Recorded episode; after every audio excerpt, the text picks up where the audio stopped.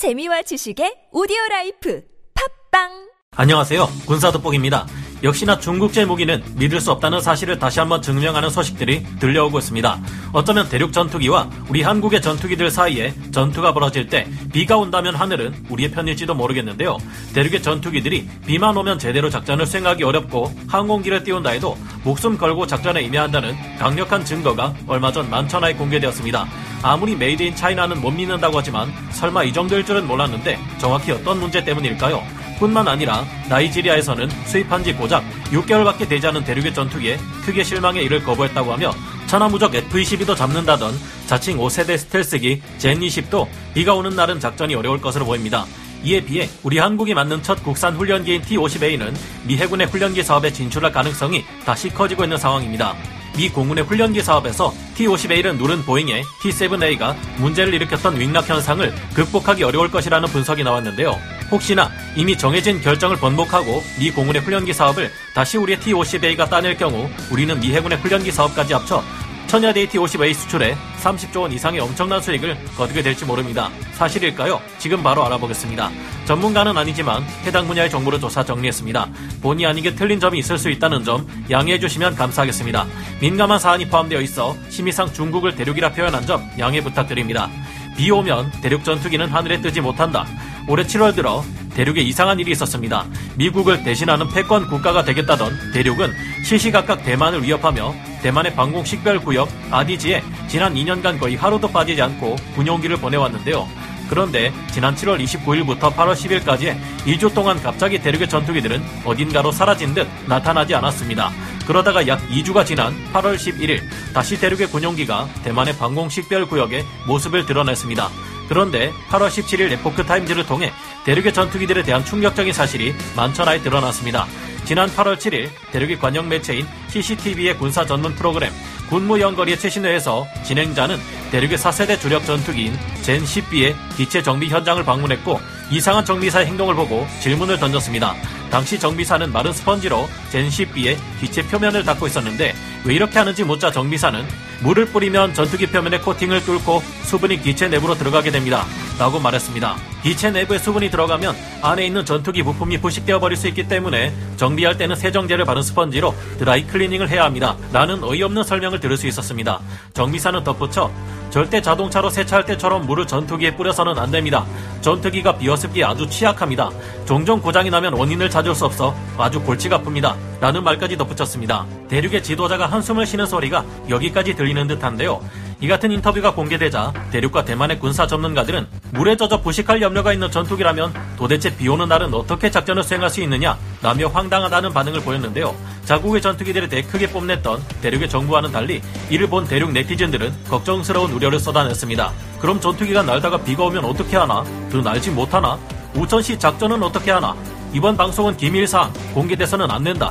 미군 전투기는 괜찮지만 대륙 전투기는 대단해서 물로 씻으면 안 된다라는 반응들을 보였습니다. 이들이 이런 반응을 보일 수밖에 없는 것이 전투기는 어떤 기상 상황에서도 버티며 작전을 수행할 수 있도록 기체 내부에 물이 들어가지 않게 만드는 방습, 방염 처리가 기본 중의 기본입니다. 특히 항공모함의 함재기들은 짠 염분까지 포함한 해수에도 녹이 슬지 않게 하기 위해 제대로 된 방습, 방염 처리가 필수인데요. 미 해군 항공모함 함재기인 F-18EF 슈퍼호넷이나 F-35BC 스텔스 전투기들은 이런 방습 방염 처리가 기본이며 이런 일로 문제를 일으키는 일 따위는 없습니다. 아무래도 큰 소리 친 것과 달리 영국의 퀸 엘리자베스급 항공모함 전단이 지나가고 나서야 그 지역에 젠 20을 배치한 대륙의 행동을 보면 그들이 실제 전투가 일어나는 것을 두려워하는 듯 보이기도 한데요. 전투기들은 굳이 비가 오지 않더라도 다양한 기상 상황에 노출되며 수분은 물론 극저온과 높은 온도에도 자주 노출되어야 하는데 이런 상황을 견딜 수 없다면 대륙의 전투기들은 최악의 경우 특정 상황에서 종이 비행기가 되어버릴 수도 있을 듯합니다. 대만의 시사평론가 황창샤는 이 같은 현상에 과연 지난 13일 동안 대만 주변에는 비가 왔는데 대륙 군 항공기의 괴롭힘이 그친 이유는 이것 때문이었다. 물에 닿으면 대륙 전투기는 녹슨다. 그렇다면 대륙군의 우천시 항공작전은 목숨을 내어놓고 하는 행위나 다름이 없다라고 조롱하는 반응을 보였습니다. 대륙의 전투기가 다시 대만의 방공 식별 구역의 모습을 드러낸 8월 11일에는 비가 오지 않았는데 역시나 이와 관련이 있었던 것 같습니다. 이런 기본적인 것에서부터 문제를 일으키는 것이 대륙의 전투기라면 생각보다 저들의 전력은 그리 대단할 게 없을지도 모르겠다는 생각에 한시름 놓게 되는데요. 뭐 대륙이 생산한 젠10B가 작전 능력 면에서 러시아의 미그 29 전투기에 필적하며 미국 F-16CD보다 우수하다더니 이게 어딜 봐서 우수한가 하는 생각이 드는데요. 지난 2015년 4월에도 젠10은 투입 초기 우천 비행을 수행할 때 누수가 발생했던 것으로 전해진 바 있습니다. 이 때문에 젠10을 생산한 중국 항공공업집단공사 청두분사는 방수 테스트를 진행하고 기능을 보완했다고 한 바 있습니다.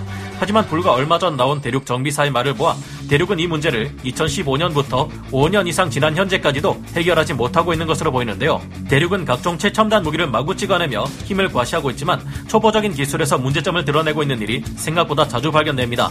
2014년 말 대륙 해군에 투입된 05C급 구축함 정저우함은 훈련 때 파도 때문에 객실문이 열리는 사고가 발생한 적도 있는데요. 이때 사병 하나가 몸으로 이를 막았지만 파도에 휩쓸리며 갑판에 내동댕이 쳐지고 부상을 입은 적이 있었습니다. 우리 생활에 쓰이는 공구 중에서도 made in China 제품은 은근히 잘 부서지는 제품이 많은 편인데요. 대륙이 아직도 전투기의 내부에 물이 스며드는 문제를 극복하지 못했다면 이는 금속 정밀 가공 기술 자체에 문제가 있을 가능성이 큽니다. 따라서 다른 전투기들도 마찬가지 문제를 겪고 있으며 이 문제는 젠20이나 FC-31 같은 자칭 스텔스기에도 그대로 드러날 가능성이 오히려 더 높아 보이는데요. 특히 스텔스 도료인 RAM이 적용되어야 하는 스텔스 전투기는 그만큼 기체 표면 처리를 더욱 세심하게 신경 써야 하는데 젠 10B 같은 일반 기체에 이가 스며들 정도라면 젠 20이나 FC31이 진짜로 스텔스 성능을 발휘할 가능성은 낮지 않을까 조심스레 추측해 봅니다. T7A 윙락 현상 해결 어렵다. 한국의 T-50A 다시 초대박 날 것인가? 이에 비해 우리 한국은 뛰어난 전투기 제조 기술을 가지고 있다는 것이 미 공군의 훈련기 사업에서 최종 선택된 T-7A와의 비교에서 드러났는데요. 최근 미군의 차기 훈련기 도입 사업인 TX 프로그램에서 저가의 가격을 밀고 나와 승리한 T-7A는 윙락 현상이 발생함으로 인해 1년 이상 사업이 지연되고 있는데요. 윙락 현상이란 간단히 말해 하늘에서 날고 있는 전투기가 좌우로 크게 흔들리며 조종이 힘들어지는 것은 물론 조종 불능 사태마저 초래할 수 있는 심각한 문제입니다. T7A의 기체 형상을 보면 주날개 앞부분의 보조 날개와도 같은 스트레이크가 존재합니다. 이 스트레이크는 전투기의 저항을 줄여줌과 동시에 항력을 증가시켜 더 뛰어난 기동성을 발휘하게 하는데요. 그런데 이 스트레이크에서는 기체가 소용돌이 치는 와류 현상이 발생하고 주 날개에서도 마찬가지로 비행 중 와류 현상이 발생합니다. wing rock 현상이란 strake에서 발생한 와류 현상과 주 날개에서 발생한 와류 현상이 서로 충돌을 일으키면서 기체의 비행 상태를 불안정하게 만드는 것인데요. 이 현상을 극복하기 위해서는 fly-by-wire로 상황에 맞게 조종되는 주 날개 형태의 적절한 변화가 필요합니다. 보잉은 T7A의 wing rock 현상을 해결하기 위해서 소프트웨어를 통해 문제를 해결하겠다고 했는데 이는 적절한 방법이 아니라고 합니다. 소프트웨어의 한 부분을 통해 wing rock 현상을 해결하려 하다가는 또 다른 부분에 영향을 미치게 되고 이는 예상치 못한 기체의 문제점을 또 만들게 될 수 있다고 하는데요. 그래서 T7A의 wing rock 현상을 해결하기 위한 가장 좋은 방법은 아무래도 기체나 날개 자체를 다시 설계하는 것이라고 합니다. 예전에도 보잉은 달라진 기체의 특성을 소프트웨어로만 컨트롤하려다 몇 대의 보잉 여객기를 추락시키고 말았다고 하며 현재 보잉이 겪고 있는 경영난에도 이 사건은 큰 영향을 끼쳤다고 하는데요. 아무래도 보잉은 T7A의 wing rock 현상을 급하게 잡으려 하지 말고 기초 설계를 중시하는 방향으로 다시 돌아가 설계 자체를 다시 하는 것이 좋을 것으로 보입니다. 이에 비해 우리의 T-50A는 진작에 wing rock 현상을 해결한 상태로 경쟁에 들어갔었죠. 지난 미 공군의 뒤통수를 친 보잉사 T-7A에서 심각한 결함이 발견되자 한국 전투기가 30조 원의 수출길이 열려버린 상황이라는 영상에서 말씀드린 것처럼 우리의 T-50A에서도 테스트 결과 wing rock 현상이 발생했습니다. T-50A의 경우는 전방 동체를 지나며 생성된 공기 흐름과 주 날개 앞에 작은 날개인 strake에서 생성된 공기 흐름 간의 상호작용이 원인이었다고 하는데요. T-50A는 이를 해결하기 위해 전방 동체와 미개 3D 프린터로 제작한 chine이라는 얇은 측면 라인 구조물을 적용시켰고 풍동 시험 결과 이것이 wing rock 현상을 상당 부분 감소시키는데 뛰어난 효과가 있었음을 확인할 수 있었다고 합니다. 미국은 현재 경영난에 빠져 있는 보잉을 버리지 않을 확률이 높아 다시 T-50A가 T-7A를 밀어내고 그 자리를 차지할 가능성은 낮아 보입니다. 하지만 T-7A는 설계 자체를 변경시키지 않으면 윙락 현상을 근본적으로 해결하기 어려운 상황이고 현재 T-7A를 대체할 수 있을 만한 훈련기 후보는 T-50A가 가장 뛰어난 후보입니다. 어차피 T7A가 나오기 전까지는 RFX 사업을 통해 미국 현지 업체가 우리의 T50A 소수를 도입하게 되고 미 공군은 이를 대여해 사용하게 됩니다.